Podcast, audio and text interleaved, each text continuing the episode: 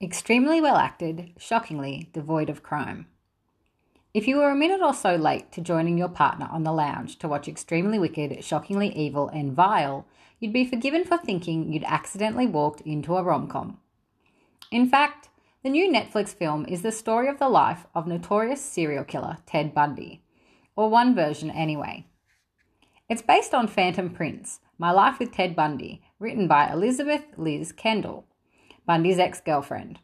And knowing that the story follows her perspective is key to how you view the film. We open on Liz, Lily Collins, waiting to visit Ted, Zac Efron, in a high security prison.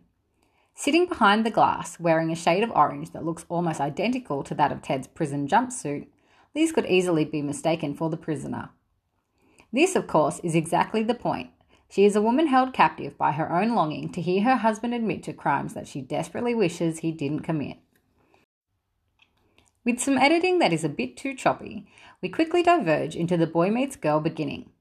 It started one night in 1969. They met in a bar and ended up going back to Liz's place where they fell asleep beside each other. Ted didn't pressure her into sex and, more importantly, didn't kill her. What a gentleman. Liz was a lonely single mum with an infant daughter that he instantly accepted and swiftly played stepdad to. While whipping up morning after breakfast, there is some light foreshadowing as the camera makes a pointed focus on the large kitchen knife in his hand. That aside, the bright scene portrays him as not only harmless, but almost angelic, as he, lit from behind and dressed in Liz's frilly apron, serves up Cheerios to her daughter and coffee to the quickly smitten Liz. This scene encapsulates the film's approach to Ted's character. Something is slightly off, but it's nearly imperceptible when wrapped in so much charm. It is not until six years into their relationship, in 1975, that Ted is first picked up by police. We learn through a The Wonder Years style happy family montage that in this time, Liz has fallen in love with the snowball making, cookie baking version of Ted that taught her daughter to ride a bike and completed her broken family. The montage, however, is spliced with cuts from evening news reports about startling recent murders of young girls. From there, the film more or less diverges into a series of trials, and with each one, Liz loses another chunk of her hopeful heart. With this performance, Efron has officially put the last nail in the coffin of his high school musical character Troy. May he rest in peace. He is outstanding as the manipulative, composed killer who, when the script allows, slides from charming to chilling in a heartbeat and holds the interest of the audience even at times when the story itself is waning in suspense. Collins is equally impressive as his tortured girlfriend and perfectly captures the arc from young and optimistic to bleak and broken. The film struggles to stick with her perspective, though, instead, getting caught in the charisma of Ted, just as the public did during the televised trial. Despite the award worthy acting, the characters feel incomplete. Director Joe Berlinger, who also brought us the documentary Conversations with the Killer, the Ted Bundy tapes, made a bold choice, omitting the backstories of the characters and including so little, read no, crime in the film that it ends up a courtroom drama rather than the true crime thriller viewers would be expecting.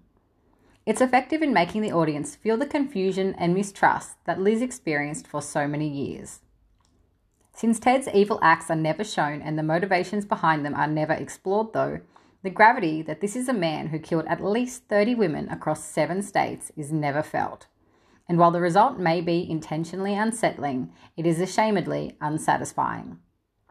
Extremely Wicked, Shockingly Evil, and Vile is anything but. The film's misleading title, a famous comment made by Judge Cowart at Ted's sentencing, betrays its contents. It never attempts to reveal the wicked, evil, vile side of Ted Bundy that we know to be true and we're all waiting for. Before you see this film, do yourself a favour and watch the Berlinger documentary. Because, as is quoted at the start of Extremely Wicked, Shockingly Evil, and Vile, Few people have the imagination for reality, and unfortunately, this is true of the film itself. See it if you still doubt Zac Efron's talents as a serious actor, you've watched the Netflix documentary on Ted Bundy and know the extent of his crimes. Skip it if you can't stand courtroom dramas or you're hoping for a gripping true crime thriller.